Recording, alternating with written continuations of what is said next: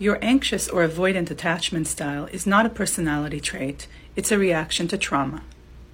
You see, when we grow up in certain environments, we devise ways to deal with those environments. And so, an anxious attachment style would be a pattern of response that will keep people around me all the time.